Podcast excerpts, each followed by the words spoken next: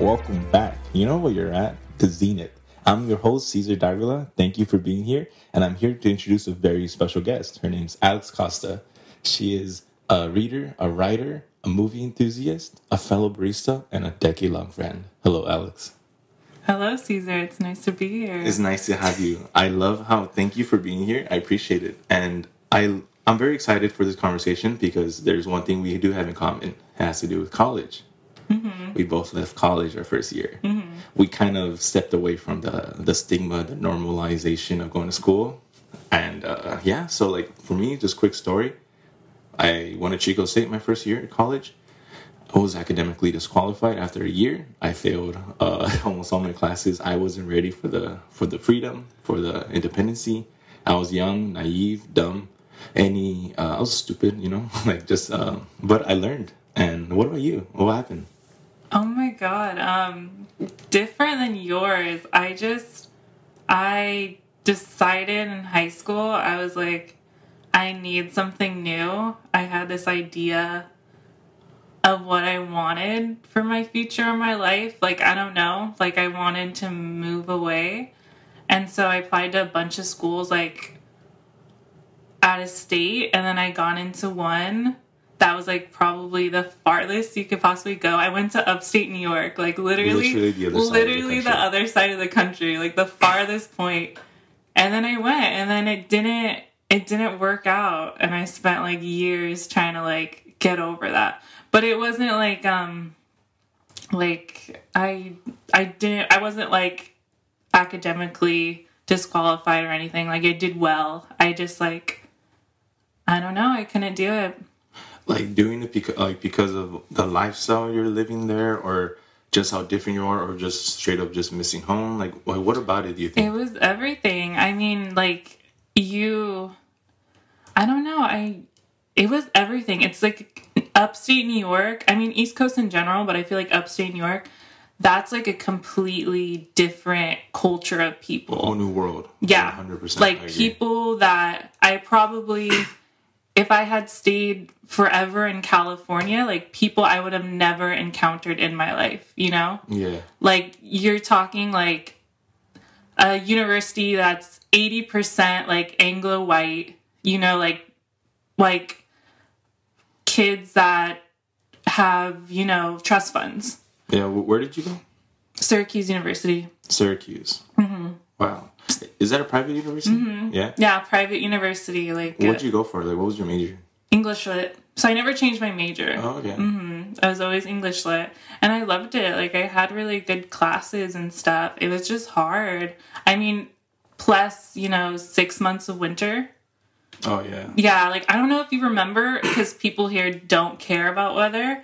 But the year I went, they had like a really bad blizzard. Like. A Great Lakes, like, they had something with, I don't know how weather works. In twenty fourteen?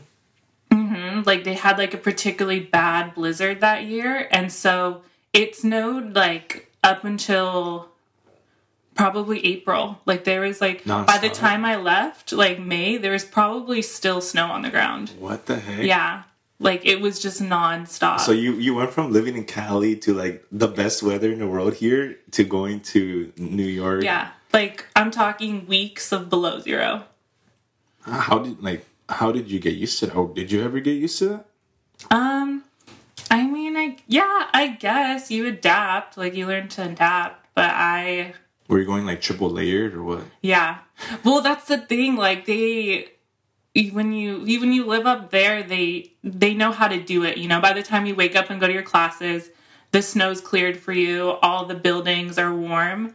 So it's just a matter of, like, running to class or, like, running to get food, running to, like, you know, your dining hall, and then, like, peeling off the minute you go in. You know, like, you freeze, and then the minute you go inside a building, you just melt. You know, like, it, oh, my gosh. But, yeah, I mean, I don't know. I don't think I ever got used to it, but I know when I came back, I felt different. I always, like, I think for, like, six months after I came back to California, I was, like, colder. Colder? Mm-hmm. Like, I felt like, I don't know, like, my body felt different. Like, like you were colder with the weather here, or just... Mm-hmm. Yeah, like, I don't know, like, I felt like... I was always colder or something like that. I don't know. Interesting. Yeah, your I mean, your body for sure probably got used to it. Um, same thing happened to Chico. Chico, the weather wasn't that crazy, but during winter, um, it it reached thirty-five degrees one time. And, like, I oh, was... Oh, really? Yeah. It was real. Like, is Chico, like, a desert? What is it? Chico is um near, like, near a few mountains. It's it's about an hour up north of Sacramento. Mm-hmm. And it's it's it's honestly a college town. Mm-hmm. Like, it's a it's a college town. It's it's amazing. Like, I've never been to any other place, like, very similar to Chico. You know, just with culture and, like, liveliness and the color. Um...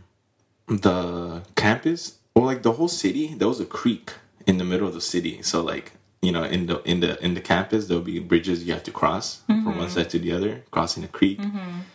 filled with nature, and um, right across the street from the from the you know like, from the campus is all the neighborhoods where the college students mm-hmm. like live, and therefore across the street from campus was all the neighborhoods where people would party, mm-hmm. and then um. About maybe like on, they also like also next to campus was downtown Chico. Like, everything was super close to each other. It was all within walking distance. Mm-hmm. You did not oh, need a car. Yeah, very much a college town. Yeah. yeah, you did not need a car. So, like, it was it was um also there was a high school next to the campus. So um it was a bunch of, like, just older generations living there with their kids, mm-hmm. and then college students. Mm-hmm. There wasn't really a lot of, like, middle aged people or just like yeah, it was either college students or people who have just lived there their whole lives.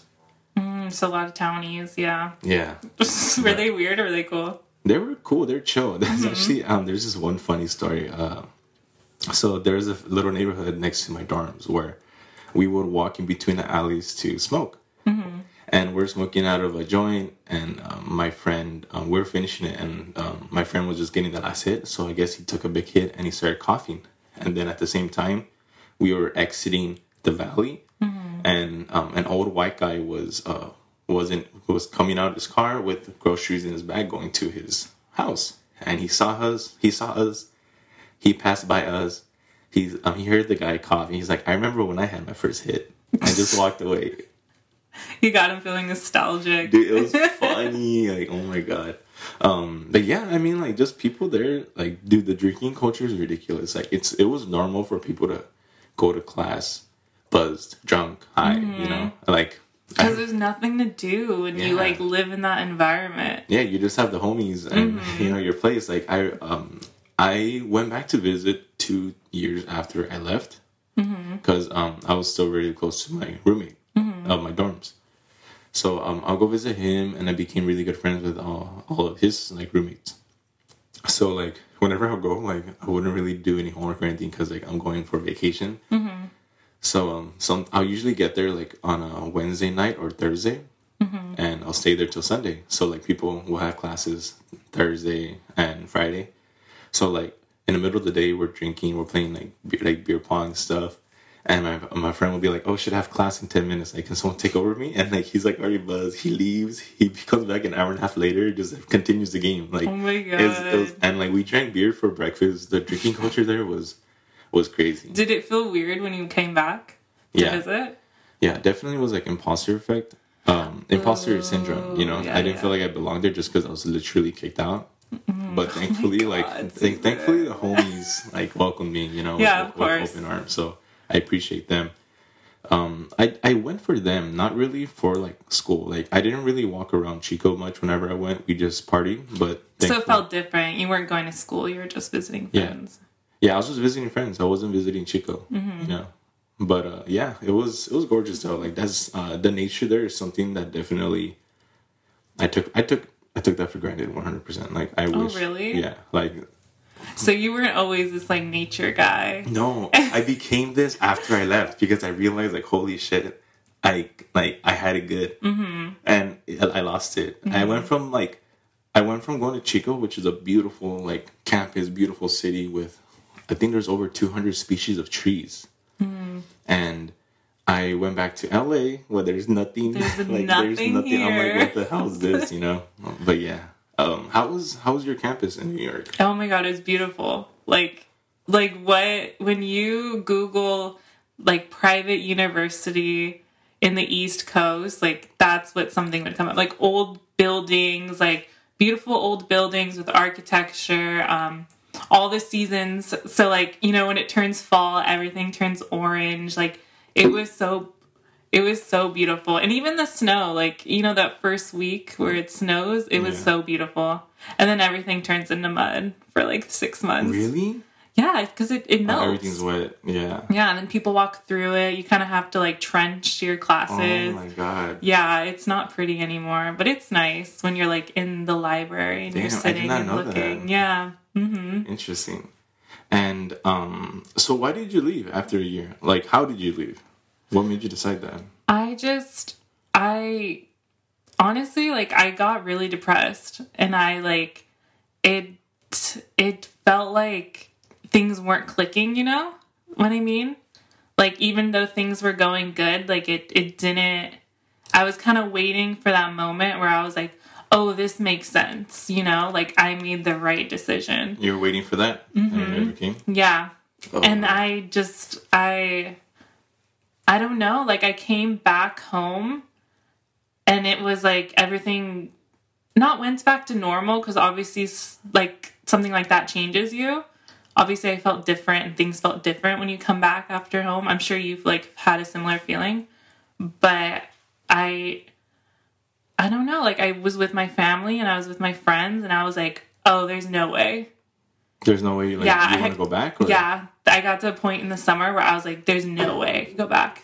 And I told my mom. And I was like, I cannot go back. Like, do not book my plane ticket. And I pulled out of school. And after that, did you, like, take a break, or did you... Um... I took, um... I took a semester off, which was weird, because I was, like, always... Like, I loved school. Like, I always got good grades. Like, You're I was, like... I was a nerd, dude. I spent all of high school... Like, my high school experience was, like, preparing for college. Oh, wow. Like, I... Like, I based my whole life on going to college, you know? Like, everything. That, that was, was my like your world. Identity.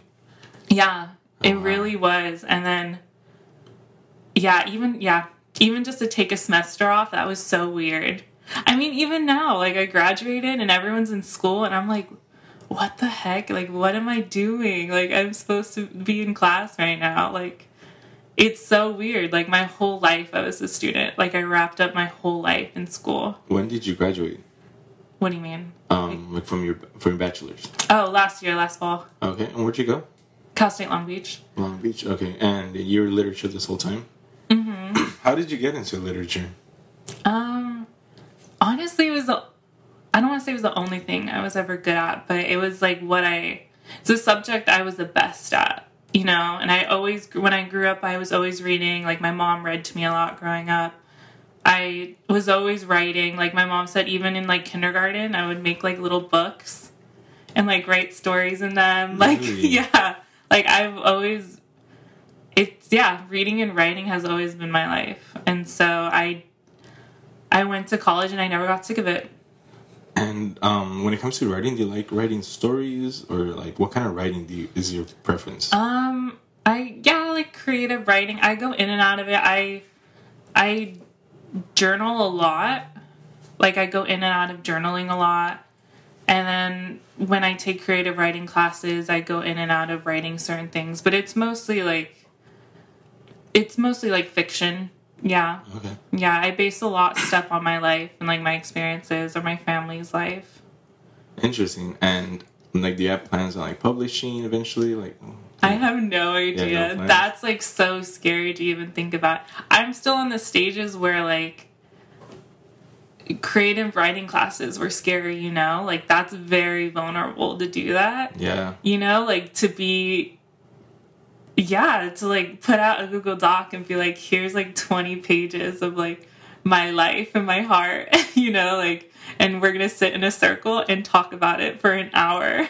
And here's... That's what you did? Yeah, that's creative writing classes. Oh, wow. Everyone has a class. They read your pa- they read your excerpt, and then everyone goes through and comments on it. What you can improve on, what you cannot improve on. You have your professor who's like obviously a writer and like, you know, sits at home and writes their own novels, so they have their own biases, and they're just like, they tell you what they think, and but it's like a bunch of people that are all creative in their own ways, and so they have their own ideas of what they like, and you just have to sit there and take it. Fives, all, all types of criticism. Yeah, well, you write poetry, right? Yeah. Do you take poetry classes? No. Oh, it's, what it's, the? It's, it's always just been something that, like, it's weird. I don't know how I started writing poetry. I'm pretty sure it's just connected to my love for rap. Mm. You know? So it's a, yeah, it's a separate interest. Yeah, like... Dude, you should take a poetry class. I... Okay, so I've thought of doing creative writing and mm-hmm. poetry. Just, um... Unfortunately, I just never, like, put in that time to look for a class and effort, yeah. the effort. But I, I do feel like I might enjoy it just because I do like poetry. I, I like mm-hmm. writing, too. You know, just, um... Like, all my papers that I'm writing, mm-hmm. I, I enjoy writing. I'm pretty good at it. I'm really good at... organizing and yeah um and just like yeah like just come being very thorough with my words, yeah because it's like it's creativity but in a technical way, you yeah. know it's gonna make you look at your writing from a completely different perspective than just like your personal feelings and emotions towards it, yeah and then you get to hear what other people think of it, you know and go from there. Well, um definitely something like it, it isn't a class, but um one thing I I did I've been wanting to do is do an open mic.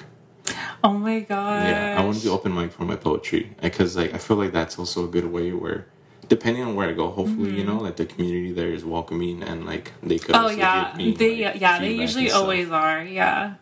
Yeah, because those are like safe spaces. Yeah, you know, so like that's um, something I want to do. Um, and there's there's two specific poem, poems I want to I want to like. To speak on. Mm-hmm. One of them I already talked about, which was The Perspectives of Life. That one uh, is called Self-Love. Then I have another poem. It's called The Greatest Battle. Mm-hmm. Um, this poem, dude, I don't know how the how I wrote it. I wrote it in like thirty minutes. Um, I had to write it for a class. So um, I, I had a class called Oral Presentation for is a communications class, mm-hmm. which pretty much taught you how to um, present orally, mm-hmm. you know, like with emotion.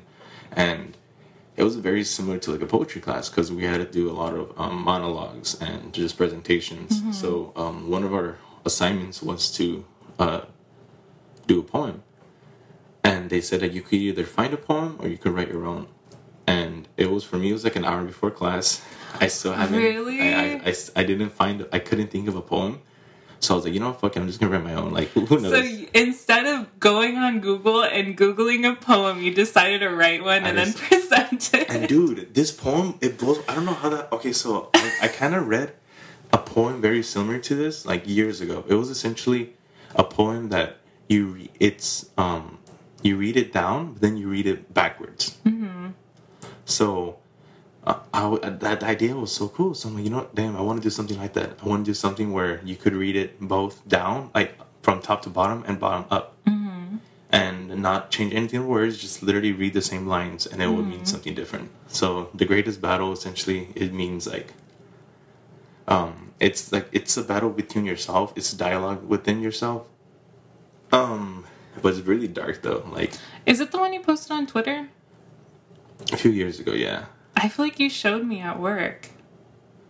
I might, yeah, I'm pretty sure I might have. I, I retouched, I retouched on it last year because mm-hmm. um, I wrote it in twenty seventeen, mm-hmm. and it was something I wrote in thirty minutes. You know, mm-hmm. something that was just very raw. And then I, I went back to it. I'm like, you know what? Like this could be a little better. So, mm-hmm. and I never, I never had a title for it. Mm-hmm.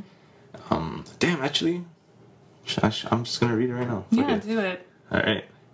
So the title is The Greatest Battle. I can see the light. Looking back at this, you were right. As time goes by, everything becomes clear.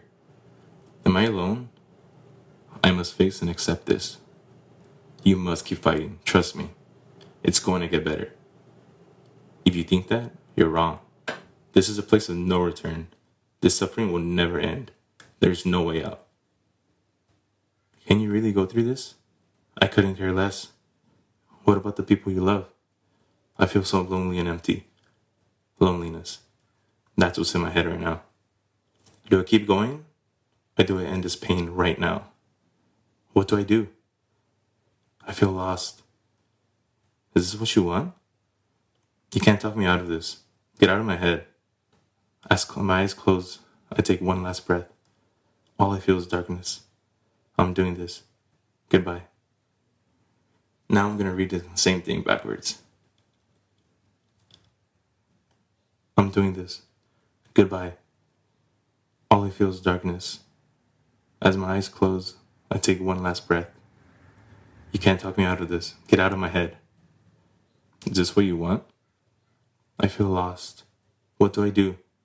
Do I keep going or do I end this pain right now? That's what's in my head right now. Loneliness. I feel so lonely and empty. What about the people you love? I couldn't care less. Can you really go through this? There's no way out. The suffering will never end. This is a place of no return. If you think that, you're wrong. It's gonna get better. You must keep fighting. Trust me. I must face and accept this. Am I alone? As time goes by, everything becomes clearer. Looking back at this, you're right. I can see the light. I'm snapping. Thank you, thank you. Yeah. So I wrote that in like thirty minutes. Like, what state of mind were you in? I mean, obviously I was depressed. You know? God damn, like, dude. Um. Oh my god. Yeah. Depressed thirty minutes before class. Dude, it hit. I guess, you know? Oh my god. It's weird. I mean, like, I thankfully I use poetry to like express how I feel. Mm-hmm. You know, the last poem I uh, recited, I think it was like. Like two episodes ago was more on happy and perspective of life, mm-hmm. you know, be grateful they're alive. This one was like more of a. What was the feeling like when you said it in class? I mean, I like. It wasn't really like so. Um, the way I interpreted it is that this the battle could be either, like, either literally mm-hmm. suicide, or like, emotional and mentally. Giving up on yourself, mm-hmm. you know, like whether it's falling into depression or ending your life, you know, ending your ending yourself. It could be either literal or physical.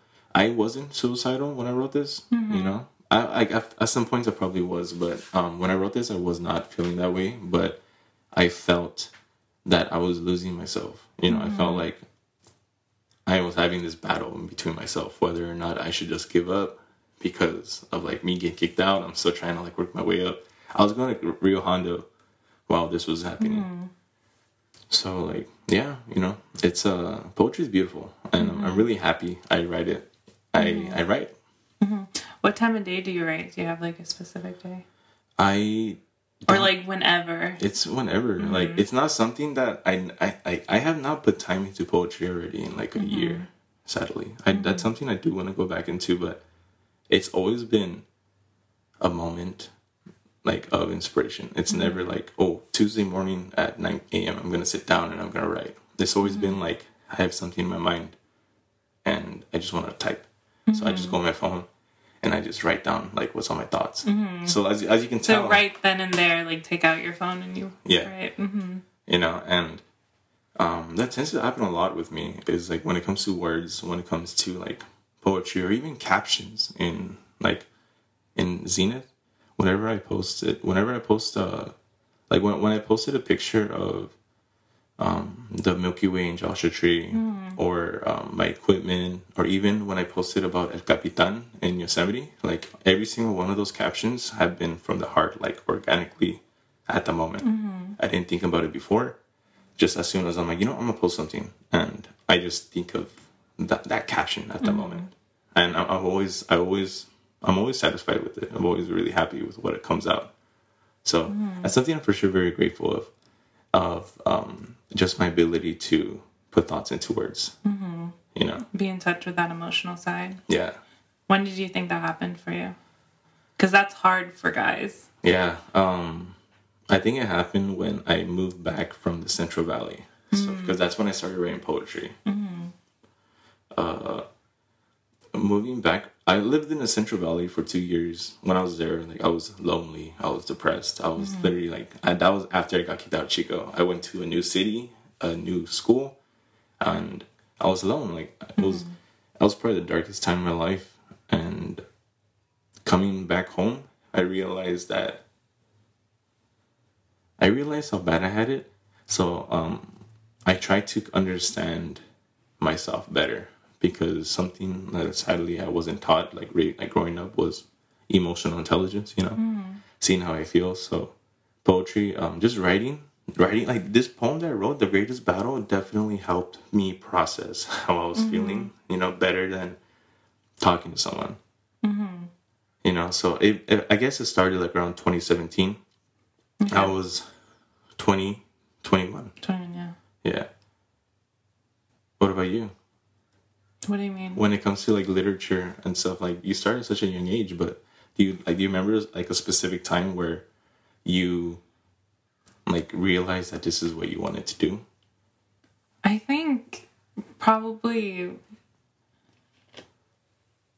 I don't know, probably in high school, I suppose, because you have like this, you idealize your life, you know, and you're like, oh, this is what's going to make me happy. I'm going to go to college and then I'm going to do this and I'm going to do that. And I'm, you know, you read these books and then, you know, when you're young, you like read books and their stories and then that's what you're interested in. And then once you get a little older, you're like, oh, someone wrote this book and it like changed their life and now everyone knows their name, you know? Like I remember when I was fourteen, I read, she's not a good person to bring up necessarily, Sylvia Plath, because, you know, like she killed herself and everything. Like, but, you know, I remember reading The Bell Jar and being very conscious of the fact, like at fourteen, thinking, oh, like a woman wrote this, you know, and she like made a name for herself. And now like everyone knows who she is. And like she poured her heart out into this art and like she's now left behind that. Oh, yeah, for sure. I agree. I Because like, you don't read a lot of female writers in general. I, I liked how you mentioned like it was art, which mm-hmm. it is, you know, it's, yeah. it's expression. Yeah, like I... I I can't even imagine working like a nine to five and like not being creative at all. Like, I yeah, I never wanted that for myself. Even when I was younger, like I think that's probably why I moved to New York. I was just like I I can't stay here and like not do something. And I think when you're a creative person too, you probably relate to this. Like you're constantly looking for more experiences because if you're not, you feel like, oh, how could I possibly, like, express myself differently? You know what I mean? Like, I need to push myself and do this. I can't stay in my life because I have nothing to show for it. I have nothing to say, you know? Like, twenty twenty, we stayed at home the whole time. And I was, like, going crazy because I'm, I'm like, oh, my gosh, how could I possibly sit down and write something? Because I have nothing to say, you know? Like, even my journaling, I was like... You're in a funk or what? Yeah, well, I mean, I think everyone was. Not like yeah. a super emotional thing, but I, I think, you know, it's, it, I don't know. I think, like, there's some people that are naturally inclined to be sort of comfortable in their spaces, and that's where they get their strength from. And I think there's other people that aren't aren't like that. They have to spend, like, their whole lives searching for it or something. You know what I mean? Yeah, oh yeah, for sure. Different people have different purposes, but like a purpose in life can be so simple as to just like wanting to learn or maybe wanting to teach or mm-hmm. like, you know, just wanting to like see more. Yeah, everyone has different purposes in life. And it's really interesting like thinking about um how you like how you're into literature is probably it definitely is connected to like your enthusiasm for movies, huh? Yeah. Because it's like storytelling. It's the same thing, yeah. It's yeah, it's the same thing. It's just a different way of... Well, it's not the same thing, but it's storytelling, I guess, yeah. But yeah. you use the same skills for it, you know. Do you have a favorite uh, genre? Um, um, I guess more like drama or like... Uh, I, yeah, I guess, like, drama, like, indie movies or something like that, like, interpersonal stories and stuff. But it's, I like everything. I mean, my happy place is, like, Harry Potter, you know? Yeah. Like, I grew up um, watching Lord of the Rings because my mom read the books to me when I was little. So I like, like, fantasy stuff, too, like Star Wars, science fiction. I like everything. Okay, and uh, when it comes to, like, book adaptations, how do you think the Lord of the Rings did? I mean, it's, I think they did well. I, I can't, I'm not an expert. I haven't read Tolkien in so long, but I, I think they did well, but it's also like those books are six hundred pages. So yeah. How can you even come close to even touching the surface of that? You know what I mean? Like Tolkien literally would write five pages of like a song he read, he like made up, you know what I mean? Like, it's, you know, he wrote entire different languages Damn. and characters and all these little scenes of, like, their journey, you know? So how could you possibly scratch the surface of that? But, I mean, I think they captured the essence of it. I mean, I think people love those movies. Yeah, I mean, I've never read the books, but the movies are amazing. What I love about The Lord of the Rings is how it's one giant story. Mm-hmm. Like, all three movies, it isn't, like, three stories connecting, but it's literally just one long journey. Mm-hmm. Where like the first movie, The Fellowship of the Ring, is all about like the group just being together, and then the end mm-hmm. is when they separate. Then after that, the, the following two movies just follows each group, you mm-hmm. know, where they eventually again meet come back up. together. Yeah. It's the best. It's the best like storyline ever. It's Everyone so getting lost and then coming back together again. Yeah. Oh. It's definitely, um, I, I, it's crazy how there's like two or three different endings there, but they needed that for like all that was going on. Oh, like when, oh yeah, I know what you're talking about. Yeah, because like it was the ending of, uh, like the three endings. One of them was when um, the Fellowship actually like met up, like mm-hmm. when Frodo woke up from the bed. Mm-hmm. And then the other one was when Frodo and Gandalf go on the boat and like they just like, they, they drift off mm-hmm. to the, like to die. And then... Um, with, oh my god, what's Frodo's homie's name? Sam. Sam, Sam yeah. And then it ends with Sam. Yeah, like, there was, like, three endings before it actually Because it all, it all, Sam was, like, the missing piece in everything, you know? Yeah. Like, it's always the best friend, yeah. Dude, best friends, homies, like, shout out to homies, man. Like, everywhere, like, every movie that has a homie, like, the homie's always, like, a favorite, dude, if you think about it, yeah. you know? Like, even with Star Wars, like Han Solo, Chewbacca, dude, Chewbacca's been like a ride or die with that. Oh my well. god, Chewbacca, you know? yeah. Yeah, with Harry Potter, you know, like Ron and Hermione, like... Yeah, Harry Potter would be nothing without them. Yeah. Like, Her- Hermione literally saves them every book. Like, yeah. they, they would be dead by, like, the second one without hey, Hermione. Shout out to the homies, man. The homies, they, they keep you grounded, you know? They keep you elevated at the same time. Sometimes I think about my friends and, like, I get emotional. Do you ever do that? Yes. I'll stay up at night and worry about them. You and I'm just like, them? yeah, I'm like, I just want everyone to be happy and get what they want out of life. You know what I mean? Yeah, and then also, like, just seeing them succeed. Mm-hmm. I, I, I for sure get emotional, like, mm-hmm. seeing my homies, like, thriving, you know? Mm-hmm. Um, definitely something I learned thanks to my sisters is, like, just being affectionate, you know? Mm-hmm. So even with my homies, like, I, I like giving them hugs, you know? I like t- I, I like telling them that I appreciate them, that I love them. And, um, yeah, I mean, I definitely, uh, I feel like, especially when it comes to, like, the difference between guys and girls is that men are not as emotionally in tune with themselves, you know? At all. Yeah, so, like, just being able to practice with that, practice that with men, um, also just creates, like, a closer relationship with homies, mm-hmm. you know? When you guys get high, do you talk about your feelings? Um, it's organically, you know, mm-hmm. it's never like, oh, like, uh, actually, we do, um, at least I do, but it usually tends to be if, like, if we need a vent or something, or we need to talk, you know, um, thankfully, I, like, I surround myself with people who don't invalidate my feelings, you know? And, um, that, yeah. That's like, a big part of growing up. Yeah. Mm-hmm. Separating yourself from that. Who actually gives a shit about me? Yes. Mm-hmm. I agree. Um, damn. Okay, so just quick side note to that. When it comes to, uh, so like I study communication. Mm-hmm. There's a theory that literally describes that. It's called social ex- social exchange theory.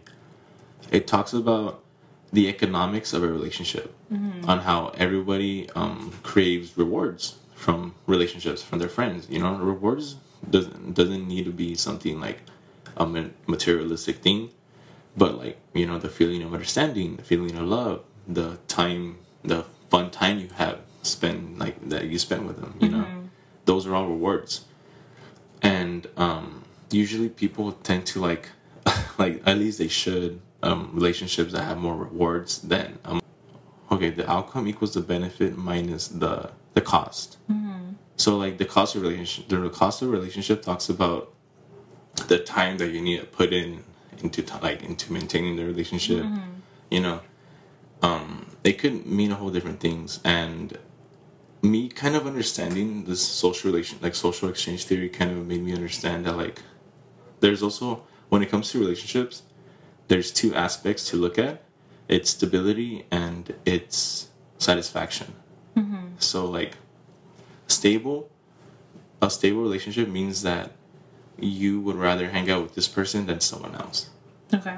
And satisfying means that whenever you hang out with this person, like, um, it's on your expectations, on what, com- like, what are your expectations to hanging out with this person? Mm-hmm. So, like, with your best friend, you probably always expect, like, oh, it's going to be chill, you know, like, I'm always, she, she, she knows me, she mm-hmm. understands me, you know, we're always going to have fun.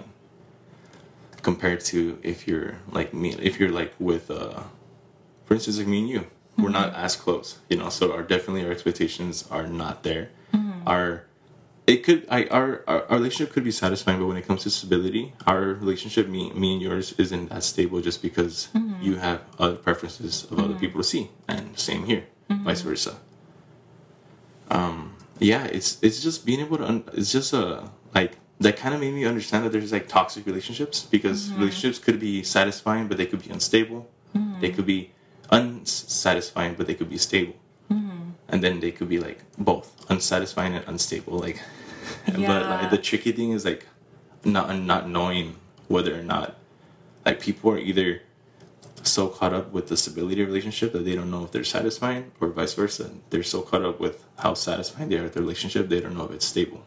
Yeah, some people really live off of the highs and lows, you know? It's the same thing with romantic relationships, you know? Like, couples that fight all the time.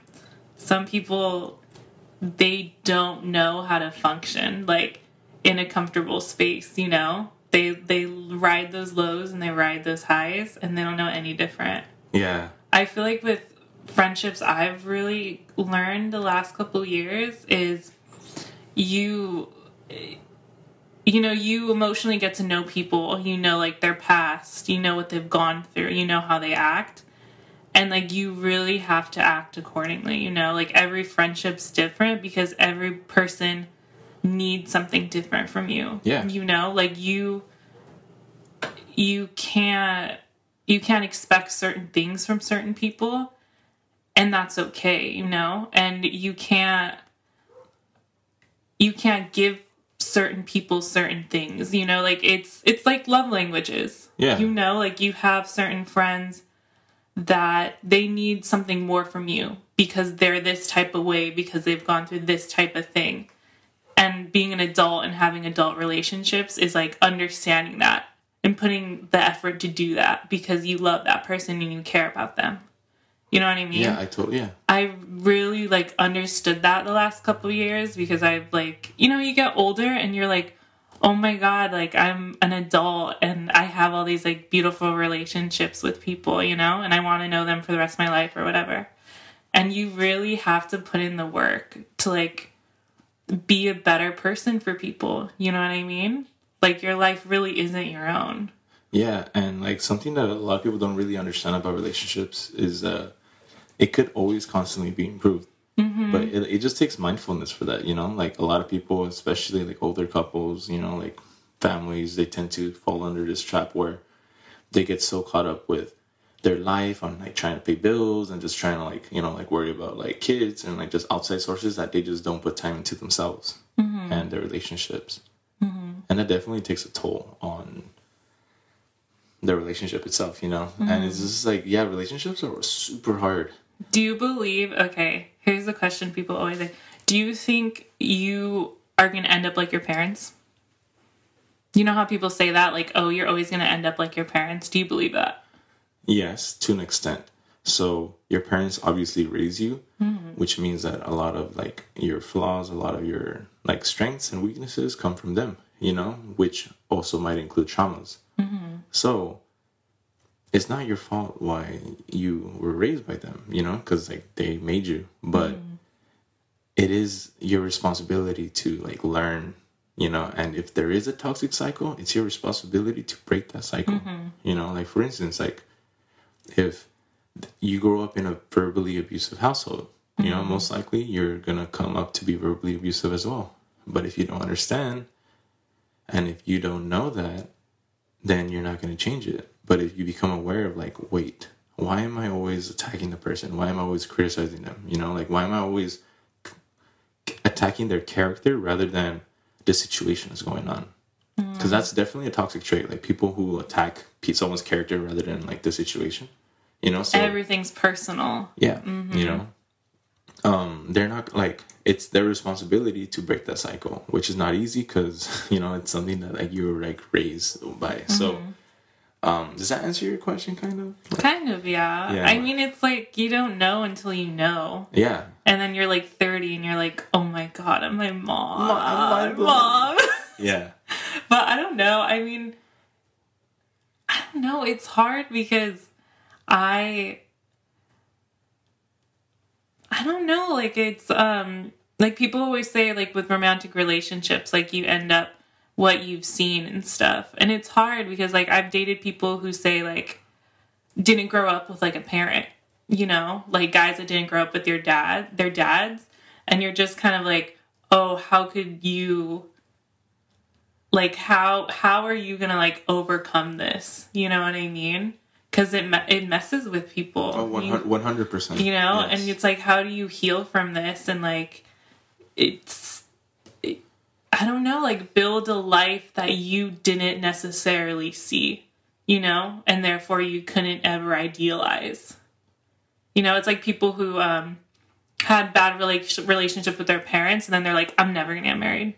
I can never get married because love doesn't exist and everyone cheats on one another and everyone's unhappy and marriages don't last. And if they do last, it's fake. Like, like how do you break that?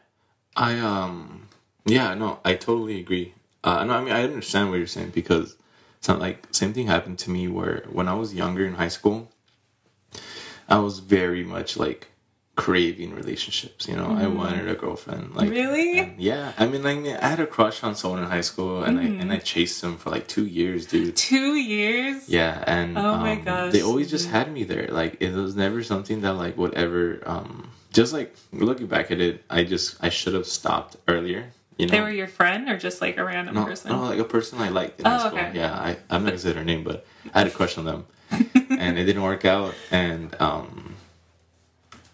It it definitely, like, made me, like, worse of a person. Really? Yeah. Cause, like, like, the heartbreak made you worse um, of a person? The whole process. Like, oh, my God. Like, me being, me being around for two years waiting for them, like, made me, like, like, made me, like, it's... Like, she emotionally destroyed you. Yes, is that what you mean? Yes. You crumbled and in it, those two years. After that, it got to the point where I didn't want to be in a relationship. Like, I craved a relationship, but... At the same time, I was like, I've always, even now, I'm I'm kind of, not kind of, but I'm extremely terrified of like just being vulnerable in front of a person mm-hmm. again, like emotionally, because I don't want to feel that again. But um, it's so interesting because uh, because like that's a that's a very strong reason why I have not been in a long term committed relationship my entire life. The thing in high school? Um, that and then like just following after with. Um, Because I always blame, like, oh, like, it's, I have bad luck. You know, I I, I, I would say, like, I have bad luck when it comes to... Everyone women. Says yeah, that. But then the, the bad luck comes with me picking them, you know? Obviously. Your conscious choices. Yes. So, I got, it, um, I became, like, within, I, I dated someone back in twenty seventeen. We only dated for, like, three months. Mm-hmm. And then... College? Yeah. Okay. And then... Um, long story short, short, uh, they were still talking to like their ex. Oh no! And it was just like a, it was just a trust issue that yeah. was automatically like a foundation that was gonna be a problem. So, like... So you ended it. I ended it. So you know you have boundaries. That's good. Yeah. Yeah, so you're improving. Oh, yeah, totally improving, but, like, at what cost, you know? So what do you mean? Okay, so, like, it's... So I got so... um After that, I'm like, you know what? I need to start focusing on myself. I need to learn to love myself before yes, I can give okay. someone. And now, like, I'm twenty-four years old. I've been single almost my whole... Pretty much my whole life. Mm-hmm. Um, I realized... Like, I, I got to a point right now where... I genuinely love myself. Mm-hmm. You know, I'm confident in myself. And it's gotten to the point where I don't feel like I need a relationship, mm-hmm. you know? Which is now like, oh my God, like, now it's the opposite where I'm thinking like, do I even need a relationship? Should I even be in one? You know, just because I've gotten so comfortable with myself mm-hmm. and so focused on myself. Mm-hmm. Like, it kind of did a really, like a one eighty turn based off of what happened in high school. Mm-hmm. I was just thinking about this the other day because I'm similar to you. I'm super independent. I'm like never really date. I go oh, in and out of phases of dating. Yeah.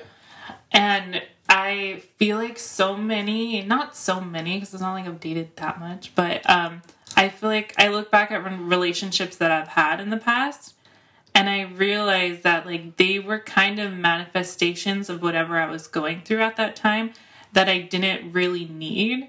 And it's so it's like when you build relationships off of what you think you need at that time, you look back and you're like, oh, that wasn't me or I didn't need that or whatever. Obviously, you like learn or whatever.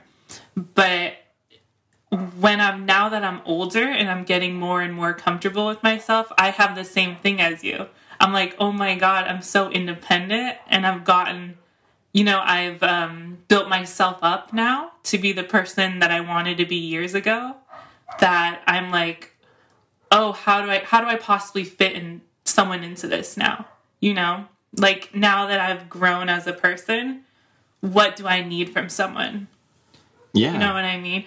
But that's all, but still, it's like it's like physical intimacy, love, like all that bullshit. You know, like that we all need because we're human beings. Yeah. But it's hard when you get older and you're like, oh, I have to think about marriage and moving and jobs and like all these things that you have to fit someone into, you know, even when you have your shit together, it's now like, you need to worry about them. Yeah. Mm-hmm. So it's, it's hard. Yeah, no, I totally agree. I, it's some, um, I was actually having this conversation with, uh, in my family communication class last semester, we were talking about love and someone Someone described it like I mean like this is probably my, one of my favorite descriptions because it made so much sense. Oh my love, gosh, I'm not ready. Love means that you are going to be inconvenienced by this person. Oh my God, that's a horrible way to put it. It's true though. That's like, not romantic. Oh my God. Well, like it's not. Well, yeah, we weren't really talking about the romantic part. We're t- we're talking about the the difficulty of relationships, and like mm. we're talking about how love means that you are so like invested into this person that they're going to inconvenience you, you know, because mm-hmm. they are someone that you need to take into consideration with everything. Yeah, they're gonna pull your life apart. Yeah, they're gonna ruin your life. No, I'm no. just I'm just like, they're not gonna ruin your life. Don't believe them. They're all gonna cheat on you. Love is fake. Love is fake. No, I believe in love. I like. That... You for sure believe in love, Cesar. You're yeah. a lover. I, like, when I started working with you, I was like, this dude's a lover. Dude, I'm not a fighter. I know that for sure. I'm not a fighter, so therefore, I'm a lover. Yeah. I know, dude. That's, I, that, I think that's definitely connected to, like, the, my hippie mentality as well. Oh, like, for oh, sure. Yeah, love, nature, you know? Like, it's all it's all connected. Everything's man. Great. We're all connected. Mushrooms, yes. Oh, yeah, totally. And when it comes to... Um, love and actually no. Let's go to another. Let's not go to another conversation right now. So let's go back to um, like just like like um stories and like films and movies and stuff. So like yes, um, like like you said, you're a big fan of like fantasy and also like fiction as well. When it comes to those stories, I assume your your favorite one's Harry Potter, right? Uh, it, what are, yeah, like, are we talking about, like, like, like favorite like, movie of all time, or? Um, well, like, just stories, like, like, a movie. Oh, you know? Yeah, I would say Harry Potter, just because I've, it's, I, that was, like, a childhood thing, and so there's, like, a specific type of nostalgia that, like, I will never get with anything else. You know what I mean? I feel that. It's like a comfort that I can never create from something ever, you know? Damn, yeah. I remember watching all the movies in theaters. Like, yeah, like all, all the Harry Potter movies in theaters. And before Endgame, Harry Potter and Deathly Hallows Part Two was probably my favorite, like, ever, like, theater, like, experience. Oh, really? Just because yeah. the, yeah, the it yelling. It was wild. Everyone was oh, yelling. It. it was fucking crazy. And that was back when it was midnight premieres. Oh, my God. Yes. Yeah. Oh, I miss it. Would, would, I assume you were an avid moviegoer? Yes. Yeah, oh, my God. Yes. I'm... Do you have any midnight premieres? Do you have any favorite, best. like, or, like, any, like, if you have a top three favorite experiences you've had in theaters? With any, like, any movies? Oh, my gosh. The first, literally the first thing that came to my head when you said that... Um, was, have you seen Hereditary? Yes. Okay, Hereditary. I cannot, your face. I love that movie. Okay, I, the, I guess spoilers don't really matter, but it's... Yeah, spoiler alert. Yeah, spoiler alert. The part where she gets decapitated, oh right? Oh, my God. I've never experienced something like that in a movie theater. That scene, like, it happened and there was dead silence. For like thirty seconds, no one said anything. Like, it was crazy. Like, and then you could hear some people sort of gasp or like nervous laugh, but that like deafening sound of like silence because everyone was so shocked, you know, because like how could you ever, how could you ever fathom like that was gonna happen? No. Like, it was insane. I was, yeah, I was super, like, what the, like, yeah. Like, yeah, totally especially because, I don't know, maybe people spoke about it, like, when it came out and stuff, but, like, as someone who, like, watched it right when it came out in theaters, you had no, you had no idea what you were watching, like, to begin with, where that storyline was going, yeah. And you certainly had no idea that girl's head was about to fall off. It was insane. I've never experienced, like, a movie like that before. And the reaction from the audience. Oh my God, that's so I, funny. Yeah, I know like, that's not like a fun movie. one. I know, that yeah. was a horror movie. I oh know, I know that's like the most messed up movie to bring up, but that's the first thing that came to my head. Like, okay. I couldn't believe that. I fell asleep. Oh, I'm so sorry to Marvel fans, but I fell asleep during Endgame. Yeah, I think, I don't remember What's-Her-Face dying. Scarlett. Um, No, Johansson? Scarlett Johansson. Oh, Scarlett yeah. Johansson. I was like, is there two I, I Scarlett? No. Scarlett. Um, Black Widow. Yeah, but I woke up to screaming. It was like really? a midnight. Yeah, because the scene where they all come out, right? Oh, the portal scene. You were asleep this whole time? I was asleep for some of it, dude. I was so tired. Oh. And I don't, I couldn't even begin to ma- fathom Marvel, the universe. I haven't dived in yet. But I woke up to screaming. That scene, they were crazy. I love that though. I love seeing people dressed up. I love people seeing people scream and with their friends and everyone's talking and everyone's like, no spoilers, you know, like because yeah. everyone's on their phones and stuff and people have already tweeted it. That stuff's so much fun. Dude, the portal scene, like, I know it was fucking insane, insane. And like, yeah, I was total. I was just. I was speechless the whole time. Like, I wanted to cry. I'm, I was you just didn't like a little cry? kid. Huh? You didn't cry? Well, for the portal scene, no. But for the Iron Man scene, yes. Oh. So when Iron Man died, yes, I cried. Um, the portal scene, no. Oh my God. So um, it, when I saw Infinity War, so me and my sisters, uh, me my sisters are both avid moviegoers. Mm-hmm. We have the A M C A-list, all three of us. Bomb. So we go to the, we would go to the movies a lot, but um, with COVID we stopped, and with the Infinity War premiere, I well, I went the day before they did because my sister couldn't go. Mm-hmm. So I went with a few friends, and um, Infinity War was when everyone got snapped. So oh yeah yeah yeah. I mm-hmm. remember like that. Like I remember just like that scene where everyone's just going, like everyone's just vanishing, everyone's just gasping, and I hear like crying and sniffles at the end, and I was so like. mind blown and just speechless of what the hell just happened. And I get home, I was speechless. I'm like, I don't know what to say. My my sisters didn't want me to spoil them. They were alive, they're awake, they're just chilling in there. And I just went to the room and I'm just there like staring blankly. Oh, you were you were in mourning. Yeah. Oh my god. And, and they're like, "Are you okay?" I'm like, "No, no, I'm not." No. And, and they're like, "Don't tell me anything." Okay. And my sisters told, and like they cried so much. Like the next day when they saw it, they're crying so much, and they got so upset that they I didn't tell them. But I'm like, "What the hell?" Like, why would they want you to tell them? No, I mean, oh. It's just them being like, upset. Oh, like, they were like you emotionally yeah. like prepare them. Yeah. Oh my god. Okay, here's a random movie. Have you seen The Fault in Our Stars? No. You've never seen A Fault in Our Stars? No. The can- the little- I, I I know exactly what oh it's about. Oh my god. I do know what it's about. I've never experienced that kind of movie sobbing. Really? Like, teenage girl movie sobbing is like different. Dude. Oh my god. Like, I... I remember hearing, like, weeping. I've never heard weeping in a movie theater like that. I wish you've seen it, um, so you could have experienced, like, that movie when it came out. That was, like, Tumblr days. You oh know, like, everyone was reading, like, John Green, like, teen romance. And when that came out, that was such a moment. Like, that was after Twilight days. But yeah. It was insane. Do you, did you watch Twilight? Yeah. Oh my god, did you go to the midnight premieres? Yeah. Oh, oh I, I, I only went for the last one, Breaking Down Part two. How was it? Do you remember? Um, I mean, like, dude, like, that movie was... People's like, heads it, came off in that movie, too. Yeah, like, it was... Everyone was so into it. Then once, like, we all found out it was a vision, the entire fucking theater, like, went... But, like, they went, like, they were just all like, what the hell? Like, oh my what? god. And, like, everyone was, like, not upset, but, like, they're, like, they're really surprised.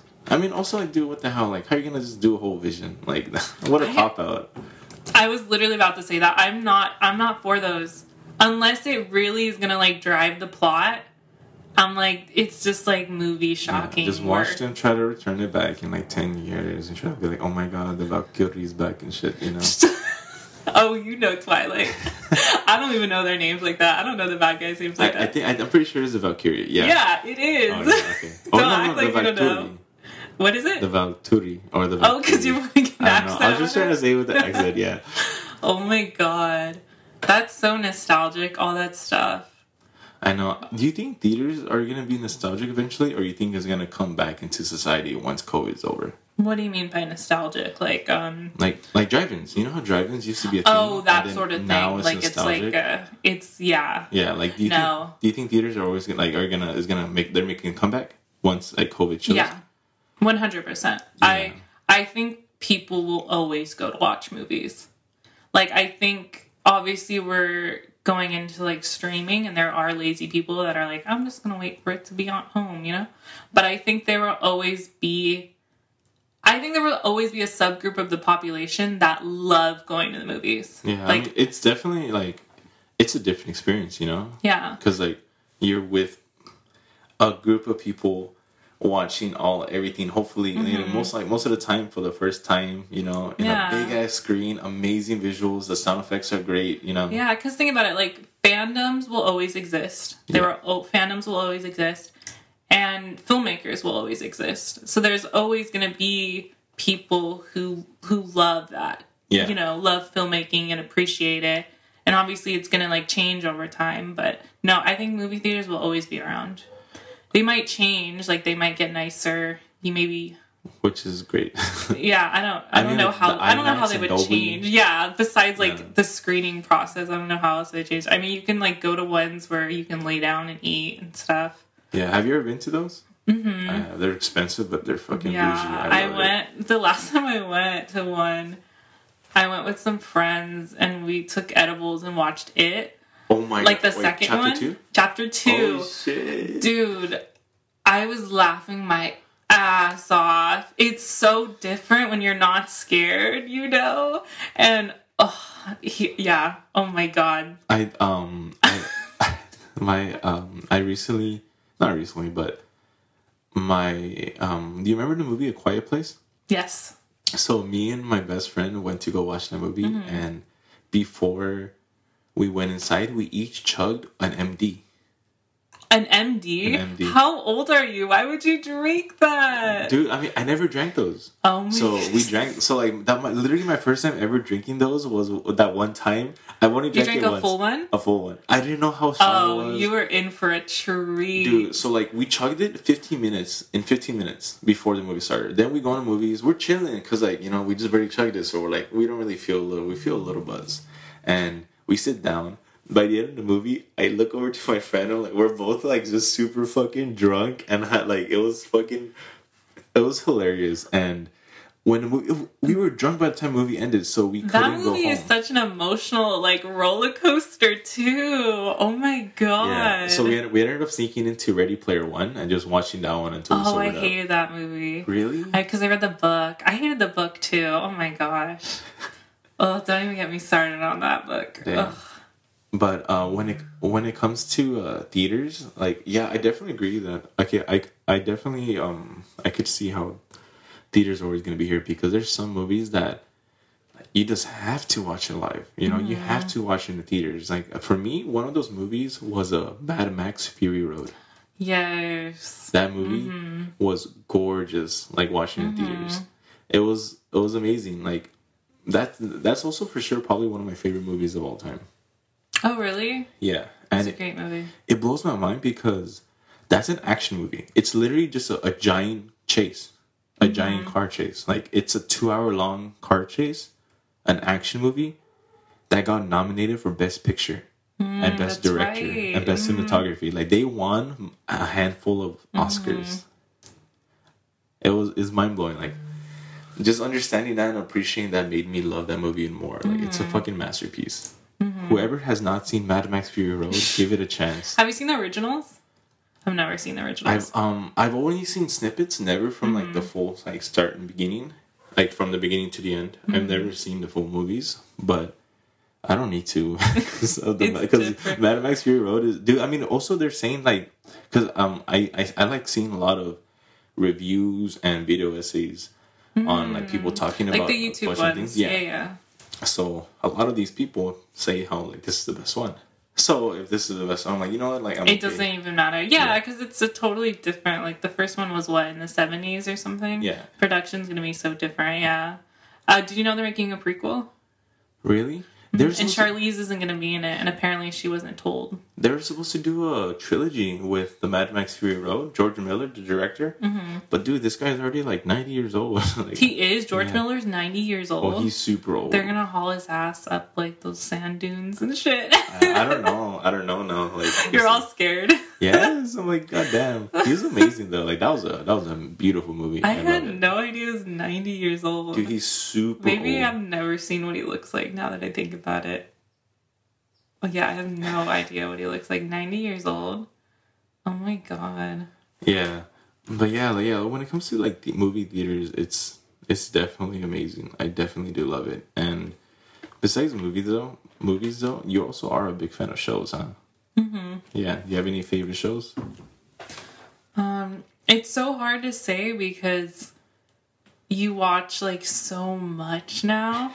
Like you're constantly like watching new things. Like I I like a lot of like drama stuff, but I also watch like reality television. Like like religiously. I mean, sometimes you gotta turn off your brain, you know, and just But fucking... it's so good. Like reality television is so like you have to find the right stuff, but it's so good. Like it's such a good look at like human beings, you know what I mean? Like the worst of us, you know? Yeah. I'm trying to think, like, um, there's, like, certain shows that I've watched years ago and that have ended, like, like True Detective or Breaking Bad, you know? Have you seen those? Dude, Breaking Bad was a great show. I remember, I forgot one, I forgot which episode, but I remember, like, there was, like, two episodes where when they were aired live, mm-hmm. A M C, the studio, got, like, countless calls after because people... Which episode? Um, I forgot. I think one of the episodes was when... Um, like complaints? No, oh, oh like there, like, there were people calling because they were so upset because they legit got like anxiety attacks. Oh, for real? Yeah. Oh my I, god! I, I, think, I didn't know that. I think one of the episodes was when those two twin narcos were hunting down Hank mm-hmm. and um and um Heisenberg. Mm-hmm. I think that was one of the episodes. But anyways, like, I, yeah, I do, like, I do know that, like, the, the studio got a bunch of calls in That's one of the episodes so because people funny. were so upset. Like, some, like, someone had to get hospitalized or something. No shit. freaking way. Because they're getting anxiety attack. Like, someone getting, like, they're just like, dude, those episodes were fucking oh my God. nerve-wracking. You know? You know what that reminded me of? Did you watch Game of Thrones? Yes. Like, everyone freaking out the last season. Did you see they did, like, um... a change dot org like yes. re- like redo the the eighth season or whatever. I'm just like, you do realize they invest like millions of dollars into this, like you, like they're done, you yeah, know done. Like, what are you thinking saying to change it? Yeah, Game of Thrones, even, despite that last season, is still probably one of the best shows I've ever seen. Season seven Game of Thrones, I still watch sometimes. Season seven Game of Thrones is insane. Every episode is so good. Like, oh my God, I I wish I could go back to Game of Thrones. Like, Game of Thrones Sunday was the best. It hit different. Every it hit different. yes, yes, it hit different. And like seeing everyone live tweeting it, because everything would trend, right? Yeah. Immediately after anything happened to Game of Thrones, it would trend on Twitter. Yep. Oh my gosh, take me back to Sunday Game of Thrones. That was so different. I'm like waiting for the next show like that to the exist. Next big show. Mm-hmm. Um. Damn. Yeah. I mean. I, I think the closest once was WandaVision. Just, like, it just yeah, because that came out in episodes, right? Yeah. So that makes sense because you can't binge watch it. That that anticipation makes sense why it was like that. Yeah, Twitter. Have you seen it? No, because I I'm I want to watch it because I want to be in the conversation. But I I've seen snippets of Marvel stuff, so I feel like I'm not gonna get it. It's um, I mean, because people okay. Marvel fans have said it's confusing. It is. So I'm like, I like it would be worse but, for me. Well, not really, because it's confusing, but they do like they do. Um, it's confusing for everyone, mm-hmm. like in the beginning, because they do they do not explain it until the end, mm-hmm. and the end isn't even like a super strong explanation, but it does explain. So I do recommend watching it. Is it like a one season thing? Um. So. Is it like a buffer between films? Yeah. Oh, so okay. This WandaVision is a, is is uh the first season. That's why it's not confirmed for a second season yet, mm-hmm. because the first season was just meant to lead into the Doctor Strange movie. Because okay. uh, the Doctor Strange sequel is is in the madness of the multiverse, mm-hmm. and Wanda Wanda's in the movie. Mm-hmm. So, like, the movie is all about, like, Doctor Strange probably, like, they're just going through the multiverse and trying to, like, fix what the hell is going on. They're trying to, like, figure out what's going on. Oh, okay, so WandaVision... Oh, because Vision died, right? Yeah, yeah, he's he's been dead. Um, in WandaVision, in, in WandaVision, like, she brings him back, and it it's explained. So it's, like, this, like, this realm that exists, like, elsewhere from yeah, what's well, going like, on. She creates, like... I mean, I don't want to spoil it, but either way, like, they do explain it. Um, WandaVision is actually, like, Wanda, Wanda itself, like, she's a Scarlet Witch. She's the strongest Avenger in the entire universe. Is she really? She's stronger than Doctor Strange. She's stronger than Thor, Hulk, anyone. Oh. I yeah. Know that. Wanda is the strongest and the baddest motherfucker, like, in the fucking Marvel universe. And it sucks because they never really fully gave her, like, they never justified that until this show. This show, like... explains, and it it opens the door to like her strength, mm-hmm. and at the end of the show she just becomes like she just embraces who she is and she understands herself better, mm-hmm. which therefore makes me more excited for her in the future of the M C U because she's just a bad, like she's bad now, like mm-hmm. you know. And so they're gonna keep going, huh? They're gonna keep making movies. Yeah, like they're in the they're in phase four right now. Robert Downey Junior is like done, right? He's dead. He's dead for good. He's dead for good. Who else is done? Chris um, Evans. Captain America, Black Widow. Is Hulk dead? No, he is. I love Mark Ruffalo. He's what? He's, regular, regular Hulk. Oh no, it's a Smart Hulk. So like he's like um. Smart Hulk. He is Bruce Banner in Hulk's body. So like he somehow merged them together so that he. He's the Hulk that wears glasses. Yeah. Yeah. Okay. Yeah. So like wow. that, he just found like a balance between both of them. They're, dude, it was it was crazy because before that moment, Hulk and Bruce Banner were always two different people, two different de- beings, mm-hmm. you know, with different personalities. Mm-hmm. So like, it was it makes sense why he wanted to like fix that because like in Infinity War, it also explored why he Like, in Infinity War, you know how, like, he was in a Hulkbuster scoop because Hulk didn't want to go out? Mm-hmm. Yeah, Hulk was tired of his shit. He's like, dude, you only sent me out to, like, beat the shit out of things mm-hmm. and, like, have me go back in. Mm-hmm. So, um, yeah, like, it's just really cool how, like, Marvel just explores really little, like, details like that, mm-hmm. you know? Is that, like, one guy writing that? Or... In uh, Marvel? Or... Mm-hmm. Well, Kevin Feige is the producer, is the executive producer of the Marvel Cinematic Universe. So, like... Kevin Feige, um, I'm pretty sure, I'm not sure if you know him. He's he's like the white guy. No? I don't know. He's he's in charge of Marvel. Like, he's mm-hmm. been there since the first Iron Man. He has, like, the, he's the one who has, like, the, the story plan. Mm-hmm. So he knew about Infinity War back when, like, Captain America, the first Captain America came out, the first Iron Man came out and stuff. Like, he had that vision mm-hmm. of Infinity War, of Endgame, of the Avengers. Mm-hmm. And we're at the point now where, like, He's he he has vision like like he had like, he's the one who's like leading the Marvel Cinematic Universe to where it's going, mm-hmm. and his vision is like he's like six years ahead already. Oh my god! Yeah. Really? So he's sort of like the creative front line of everything that's yeah. happening. Yeah. Oh my god! He's probably a billionaire, huh? Oh dude, he's he's chilling. He's set for life. He's probably super stressed, but at the same time, he loves what yeah. he's doing. You know. Mm-hmm. Because he's constantly he's constantly working constantly like yeah. he's he's he's he's a producer for every single Marvel movie. That's like twenty-three movies so far, and for the show WandaVision, and for the Falcon and the Winter Soldier. Like, this guy's in charge of everything. That's insane to think about. Yeah, anything that's in production, like, he it's immediately into Him. like pre-production the yeah. next. Like, he's constantly jumping. Yeah. Oh my god. I I don't I can't imagine. Like, they're going to add new characters, right? Yeah, they're... I, I mean, how could those actors possibly play these roles for, like, ten years, you know?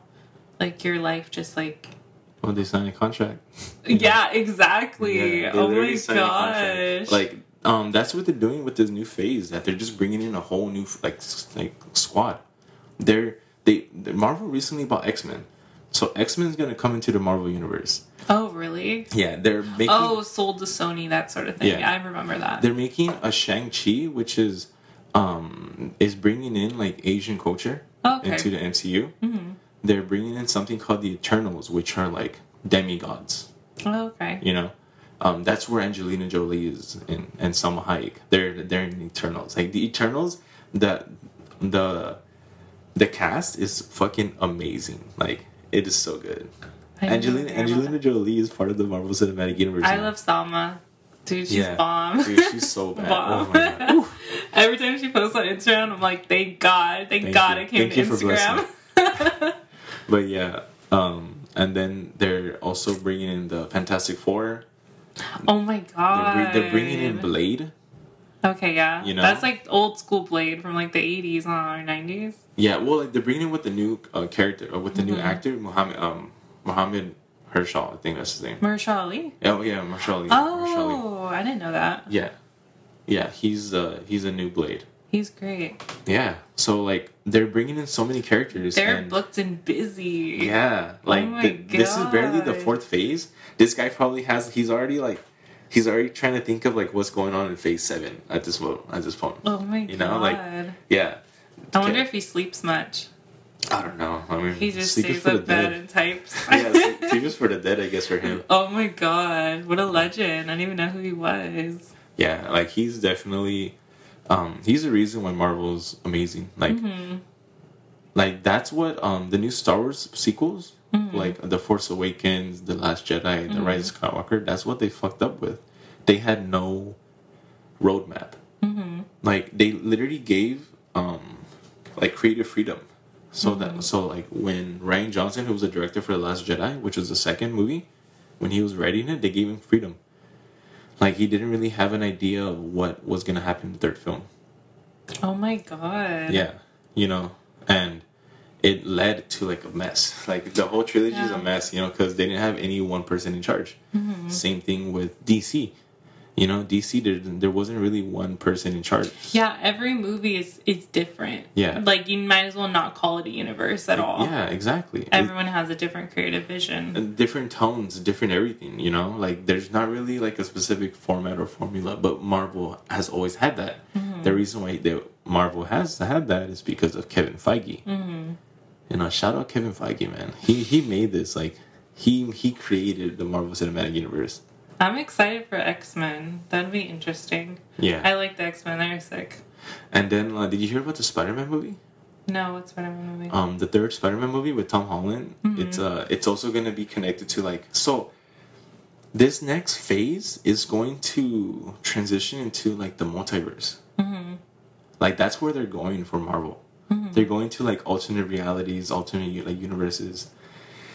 And in Spider-Man three, I mean, it's, I'm not, I'm not going to, like, it's pretty much eventually, like, it's, it, what's, what's, what's rumored to happen is that, like, the other two Spider-Mans are going to come back. Andrew Garfield and Tobey Maguire. Like, not, maybe not for the whole movie, maybe just a cameo, but, like... I thought they denied that.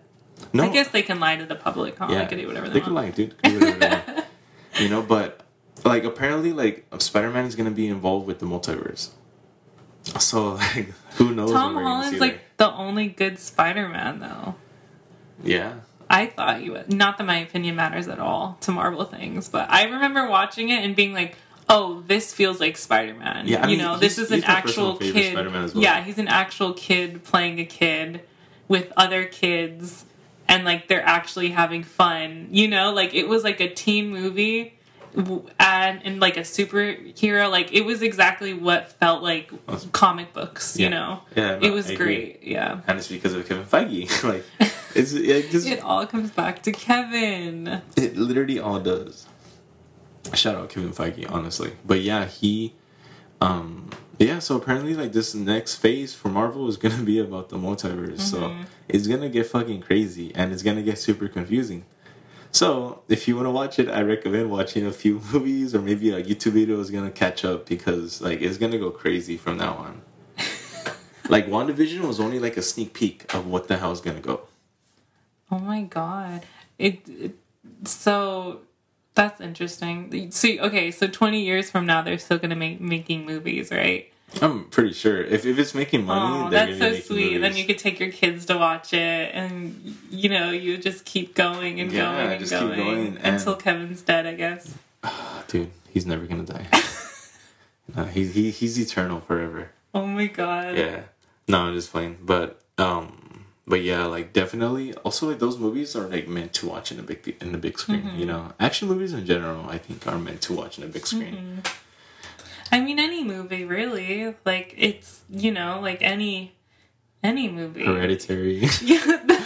You know, getting head chopped off. Dude, nothing. It's, it's different in a big screen. Yeah, like any movie, even, you know, like it, even non-action movies. Like, there's something different about watching them on screen. You know, like it's just. Yeah, I don't know.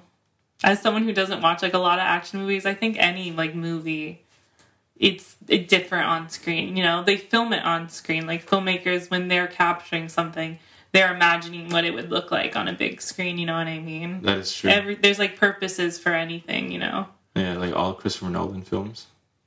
Yeah, that's, yeah, that's different. That's a different experience entirely. I didn't even watch the new one. Tenet? But I, I, I don't want to watch... Yeah, like, that's a movie that was meant to be watched on screen. And I wish I did, but, I mean, also at the same time, with COVID, I'm not going to go to the theaters, like, to watch it. Really? Yeah. I mean... Did you watch Tenet? No. Oh, yeah. So, a friend of mine actually gave me the digital code to watch it, but, like, it just didn't feel right, you know? Mm-hmm.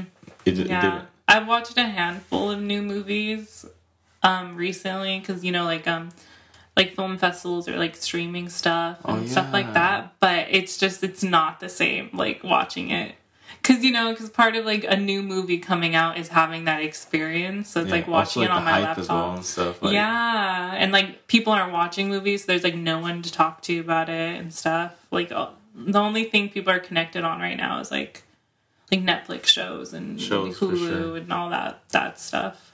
Yeah, streaming services are taking over. Mm-hmm. You know, COVID definitely helped, like, streaming services, mm-hmm. you know? Yeah, like, they keep breaking records, and it's like, what do you expect? Everyone's at home, every, you know? I mean, I mean, they should be at home. Yeah, well, yeah, not everyone's at home, for the record, but they should be yeah, watching I know. T V. I, I mean, as long as we're being safe, hopefully it is ending soon. Um, I recently just got the, the first vaccine, and I, you have too, so, mm-hmm. you know, slowly, hopefully, people no, start getting No, it feels it. good. I've been, the L A Times is doing like a um, a COVID tracker, so I've been like checking it, and twenty percent of Californians have at least one of the vaccines. Really? Yeah. Wow. And so many people, um, this tier of like food service workers is like approximately, I think like, like a crazy number, like fifteen million people or something are eligible. So, but I think by the end of March, like, we're going to reach probably at least, like, thirty percent.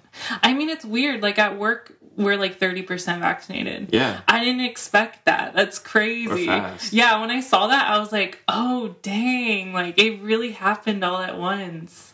Yeah. It's well, weird. Like, it just opened up for us. That's why. Mm-hmm. So we just all started getting the, the appointments. And that's, yeah, it's crazy to think about. It's been a year. And it felt so far away, you know? And yeah, we're still processing last March. Oh my god! And it's like it's so weird because like in Snapchat I get the memories of like yes. a year ago, and like I've been getting. I I mean obviously before now because like now like my memories were just me at home, but like I was getting I'll be getting memories of me like out with my friends. I'm like fuck. Yeah, man. Like everyone's birthday like a year or two ago. Yeah. All the trips you've taken, all the places you've eaten at, like everything's so different. Yes, totally. And it's, I think literally once things start opening up again, it's gonna go right back to normal.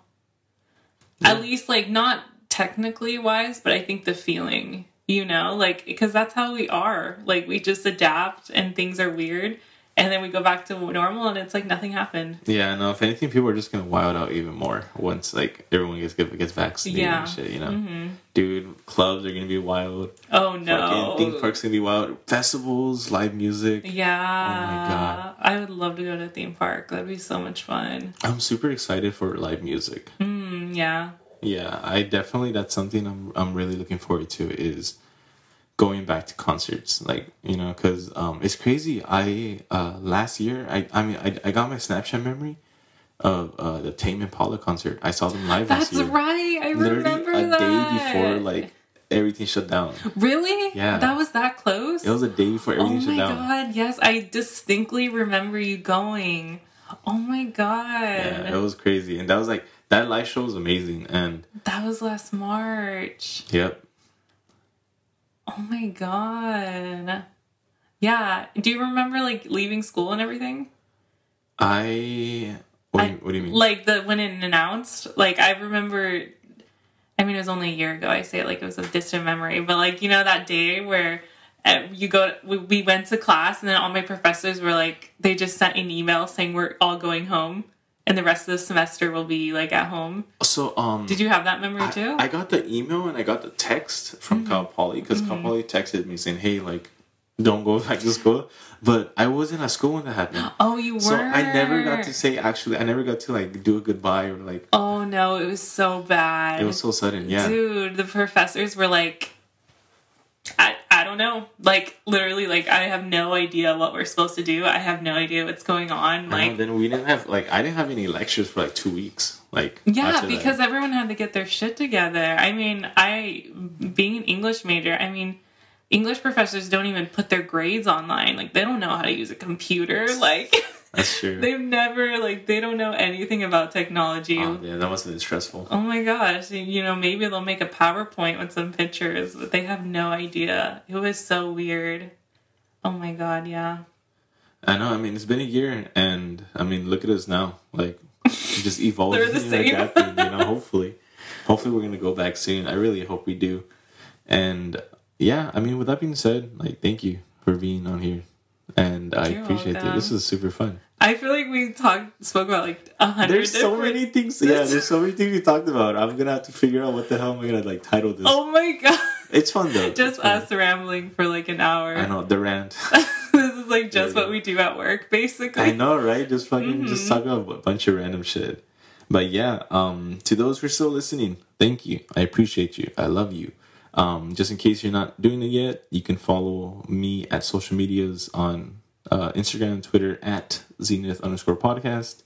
And by any chance, would you like to share your your social medias, or you just want um, to stay off the grid? I'm I'm private, but you can add me if you want to see like pictures of my dinner or something. Dude, she, okay, Alex cooks bomb. Like, she always posts stories of, like, her cooking her food. It it literally makes my mouth salivate. I always, every now and then I reply just because it's so bomb. I can't just not reply to it. I'm like, wow, this hey, is once bomb. COVID's over, there's no more dinner posts. It's just going to be me at a bar every night.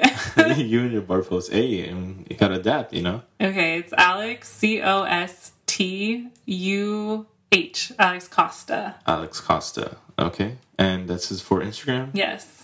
Instagram. Okay, cool. And um, yeah, so with that being said, this is Alex, uh, writer, um, a, re- a reader, writer. Uh, for okay. um, let's just be let's just be awkward here, yeah? All right. It's always good. It's all good vibes here. As you know, you know where to find me at The Zenith. Thank you.